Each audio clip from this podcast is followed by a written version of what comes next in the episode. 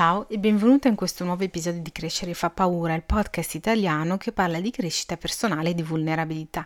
Io sono Siame e oggi non posso essere più vulnerabile di così con te perché ti parlo di un argomento che mi sta a cuore, un argomento sensibilissimo su cui sto lavorando e la registrazione di questo episodio è un modo per me di volermi bene e condividere con te tanta vulnerabilità, cosa che questo podcast celebra a 360 gradi. Come hai letto dal titolo del podcast, sono disoccupata. Da due settimane io non ho più un lavoro. Um, avevo un contratto di un anno nel posto dei miei sogni, nell'azienda dei miei sogni, esperienza bellissima che ho amato, ma quel contratto aveva una fine e quella fine è arrivata. Nell'ultimo periodo di lavoro mi ero già uh, organizzata e attivata per rimbalzare da un, da un lavoro all'altro, um, quindi da quello che stavo lasciando a uno nuovo. Lo scopo era di non vivere vivere neanche un giorno di disoccupazione, non volevo vivere neanche un'ora di disoccupazione. Per me ehm, la disoccupazione è qualcosa di enorme che due anni fa ho vissuto e mi ha talmente fatto soffrire che l'idea di doverla, di doverla rivivere mi stava triggerando tantissimo. Mi stava salendo l'ansia, avevo paura, ho iniziato a non dormire, a fare piani su piani per non viverla di nuovo. Volevo veramente evitarla a tutti i costi per non vivere l'inferno che avevo vissuto due anni fa. Ed è lì che guardando come stavo reagendo, cioè questo quest'ansia, questa paura e tutto, che io quando noto che ho una paura, cioè io non posso avere paura, mi dico sempre che devo affrontarla, quindi quando ho visto che avevo paura, eccetera, mi sono detta che ehm, il, mo- il mio modo di reagire, ancora prima di essere disoccupata, diceva tantissimo su quello che portavo dentro, su, sul trauma che ho vissuto due anni fa e, eh, mi sono detta, ma aspetta un attimo, siamo. Se invece di scappare, saltare da un lavoro all'altro, ti costringessi a vivere questo periodo, perché ti farebbe bene, ascoltami bene, ti farebbe bene. Ma prima di spiegarti come mi farebbe bene questa cosa qui e perché, vorrei darti un po' più di contesto su quel che è accaduto due anni fa. Due anni fa mm, mi sono laureata eh, con la mia magistrale, eh, seconda quarantena, ok? Eh, gennaio comincio a lavorare, un'esperienza orribile, eh, orribile che finisce dopo poco tempo, dopo pochi mesi, con me in lacrime ogni giorno per la violenza psicologica e la tossicità di quell'ambiente. Um, io rientravo ogni giorno piangendo, a un certo punto la mia famiglia mi, mi, ha detto, senti Siam, non ne vale la pena, se tu rientri un giorno così, cioè noi stiamo male per te, non ne vale la pena, questo non è un lavoro, se un lavoro ti fa piangere tutti i giorni, rientri in casa così e smetti di aver voglia di vivere, non è un lavoro, mollalo. Ehm, quindi eh, le circostanze fanno in modo che quel lavoro, finis- che quel lavoro eh, finisca, eh, sono felicissima di andarmene via, contentissima, talmente contenta che io non, ero, non, non mi sono resa conto che stavo per mettere i piedi nella disoccupazione e eh, su quello che mi avrebbe provocata. È stato devastante, è stato devastante. Allora, perché? Devi sapere eh, che io sono italo-marocchina, figlia di immigranti eh, arrivati in Italia anni, quando io avevo otto anni affinché i miei possano darmi quindi un futuro migliore a me e a mio fratello, cioè i miei hanno sacrificato come la storia di tanti tanti altri immigrati nella storia eh, dell'umanità hanno sacrificato le loro vite e le loro famiglie e sentirsi appartenere ad una patria quindi affinché io e mio fratello potessimo avere un futuro. E quel futuro avrei potuto averlo semplicemente grazie allo studio io penso che di questo non se ne parli abbastanza, perché è vero che l'immigrazione è qualcosa che c'è dai tempi dell'umanità, ma eh, cos'è l'immigrazione oggi? Nel senso, cos'è l'immigrazione oggi? Cos'è l'immigrazione e come la vivono gli immigrati in Italia oggi?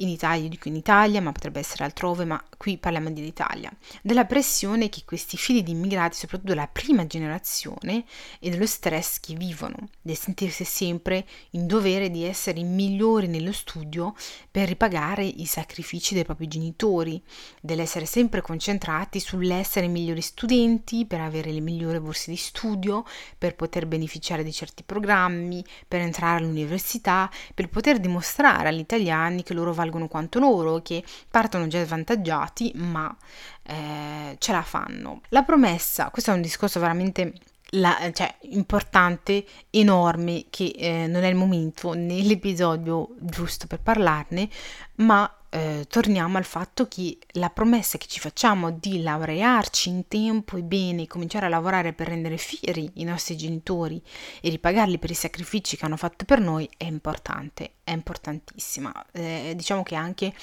è il, tuo, il tuo perché in realtà del tuo studio, è il tuo perché, cioè pensi a tuo papà, a tua mamma che vanno a lavorare alle 6 del mattino, lavori che sono umili e ti dici, cioè io devo ripagarli per quello che stanno facendo, viene automatico, viene automatico. Uh, ad ogni modo, quello che io ho vissuto potrebbe essere che mm, non è, cioè non sto generalizzando, però è quello che io personalmente ho vissuto. Quindi quando io mi sono trovata disoccupata, una disoccupazione che comunque è durata quattro mesi, che non è niente rispetto ad altre situazioni che, che altre persone vivono attualmente o che hanno vissuto, ma è stato abbastanza per distruggermi, perché io mi sono sentita un fallimento totale, un fallimento totale. E non riguardava solo il fatto della mia famiglia, il fatto di deluderli e che io mi ero delusa. Cioè, io penso che non ci sia um, un, un cuore più spezzato di quello di una persona che si rende conto di essersi delusa ed ero così arrabbiata con me stessa e triste perché mi guardavo indietro alla Siam che passava ore sui libri, che diceva di no alle uscite e al divertimento per poter studiare. Ripensavo al fatto che durante la triennale in Italia io non avevo avuto una vita sociale perché volevo lavorarmi in tempo e bene, tanto da finire in ospedale, ma questa è un'altra storia che ti racconterò un'altra volta. Quindi a un certo punto mi sono posta anche la domanda, e i miei di sacrifici? Perché sono tutti andati nella spazzatura, perché alla fine avevo fallito, ho deluso le aspettative che avevo per me stessa. Avevo smesso di vivere per anni, basta prendere la triennale, per ottenere un risultato che non stavo ottenendo. In questo periodo, il periodo della disoccupazione, mi sono anche isolata, non parlavo più a nessuno perché non volevo dire che ero disoccupata, perché eh, non, non, volevo neanche in realtà incontrare, delle persone nuove, perché quando incontri persone nuove la prima cosa che ti chiedono dopo il tuo nome è che cosa fai nella vita. E tu cosa vuoi fare nella vita, non fai niente perché sei disoccupata perché eh, per me essere disoccupata era una vergogna enorme, qualcosa da nascondere. Dire che ero disoccupata voleva dire che ero una fallita, cioè io sapevo di essere una fallita, ma proprio dirlo, cioè dire che ero disoccupata era come metterlo davanti a tutti, era come se io fossi nuda davanti a tutti e dire sono una fallita. Quindi ero, mi sentivo come essere ai margini della società perché questo ci hanno fatto credere, io mi sentivo inutile. Quando uscivo di casa e cercavo di farlo il minimo possibile a un certo punto, adesso mi rendo conto della violenza che, che questa situazione, questo periodo ha, uh, mi ha fatto vivere, cioè andavo il meno possibile, a un certo punto uscivo il meno possibile solo per buttare la spazzatura eh, e andavo per esempio al centro commerciale. mi sentivo malissimo perché mi dicevo che solo io potevo permettermi di andare un mercoledì mattina al centro commerciale perché ero disoccupata mentre gli altri stavano lavorando ed erano utili alla società. Ti rendi conto? Pensavo di essere sbagliata perché non stavo contribuendo alla società. Perché è questo che ci hanno fatto credere, perché c'è quest'idea generalizzata secondo la quale devi avere un lavoro per essere utile, altrimenti sei un reietto della società, un escluso, un qualcosa e qualcuno di inutile perché ci hanno fatto credere che oltre ad essere e ad avere un lavoro, questo lavoro deve avere un senso e contribuire positivamente alla società. Ci hanno fatto credere quella cosa dell'alzarsi, essere felici quando vai a lavorare, avere un senso. Ed è così che ci sentiamo addosso una pressione della Madonna come se le cose non fossero già di per sé difficili. Credo che la cosa che mi ha fatto il più male che mi ha veramente spezzato il cuore, oltre al fatto di eh, essermi delusa e rendermene conto, è accettare una versione di me stessa diversa da quello che mi ero immaginata. Perché nella mia testa, dopo la laurea, avrei lavorato direttamente all'uscita, cosa che poi è caduta, mi sarei trasferita altrove, avrei cominciato a decollare la mia carriera, ma le cose non sono andate così, mm, non nelle tempistiche e nel modo che volevo ad ogni modo. Non stava ancora accadendo, punto. E dover accettare, cioè io in realtà io non avevo neanche pensato non sta ancora accadendo, mi sono detta non è caduto, sei un fallimento, non ho mai pensato all'idea che magari poteva accadere dopo. E dover accettare questo disallineamento tra la versione che avevi di te stessa eh, a quell'età con, quelle, con quei risultati, con quegli obiettivi raggiunti. E la realtà, realtà, cioè quello che sei e il fatto che non ci sei proprio, non sei neanche vicina a quegli obiettivi raggiunti, è stata la cosa più dura. Per me è stato come un lutto, cioè è stato come un lutto perché ho dovuto seppellire quella vecchia versione di me stessa ed è stata la cosa più difficile e lo è sempre in realtà. Ogni volta che viviamo un periodo difficile, una difficoltà, eh, un ostacolo eh, che, che, ci sta portando tanto challenge, ehm, lo è sempre, cioè bisogna sempre seppellire una vecchia versione di, di, se stessi per accettare qualcosa di nuovo. Ed è questo ed è questo il freno più grande al cambiamento nella tua vita. Perché a un certo punto capisci che devi smetterla di opporti a questo lutto ah, e devi viverlo e vivere tutte le, le emozioni che gli sono legate per poter guarire ed andare avanti costruendo una nuova versione di te stessa con quello che hai in quel momento. Quindi sentirsi un fallimento di per sé, come dicevo, è difficile da gestire. Io stavo così male che ho iniziato a vedere una psicologa per aiutarmi a gestire le mie emozioni. Tra l'altro una cosa che consiglio sempre, sempre, quando, ehm, quando vedi che non ce la stai più facendo da sola, di rivolgersi a un professionista. Ehm, io lo so che delle volte l'ostacolo è quello economico e lo, lo, capisco perfettamente perché per anni è stato il mio stesso ostacolo, per motivo per cui non vedevo una psicologa o un psicologo. Eh, io, come ti dicevo, eh, ero disoccupata, tra l'altro ero disoccupata mh, mm, senza beneficiare di nessuna remunerazione perché non avevo lavorato abbastanza per averla e quindi eh, non avevo nessuna entrata economica da nessuna parte da nessuna parte. Io ho dovuto andare a toccare i miei risparmi personali per vedere una psicologa perché a un certo punto stavo così male, ma così male, che mi sono detta qua o vedi qualcuno o è finita. E quindi a un certo punto non me ne fregava più niente di quanto costasse una psicologa, di quanto avrei dovuto uh, tirar fuori dai miei risparmi personali per poter pagare qualcuno che potesse aiutarmi, perché io non ce la stavo più facendo da sola. E quindi io questa psicologa ho iniziato a vederla, mh, mm, cioè io l'ho, l'ho, l'ho adorata, mh, mm, penso, che, penso che mi abbia aiutata tantissimo. Le dicevo che avevo fallito in tutto, che non sapevo neanche dove avevo sbagliato, che avevo fatto tutto bene secondo quello che ci si aspettava da me e che ci vendevano il successo così, cioè studia, hai buoni voti, ti lauri bene in tempo, cominci a lavorare duro, il successo è garantito. Solo che non è così, solo che c'è la vita di mezzo e la vita cioè non puoi prevederla e non puoi anticiparla. Le dicevo quindi cose orribili su me stessa che solo dicendole ad alta voce mi rendevo conto della loro violenza e di quanto male mi stessi facendo. Le dicevo che avevo basato tutto il mio valore e la mia autostima sul mio successo accademico e lavorativo e che ora che ho fatto un buco nell'acqua, io non sapevo più chi ero. Oggi, due anni dopo, quindi, decido di rivivere quel periodo della disoccupazione, in maniera consapevole e intenzionale, ma mi sono detta che questa volta sarà diverso, che questa volta io mi sto sforzando a viverlo di nuovo per provarmi che io valgo più del mio lavoro, qualunque esso sia.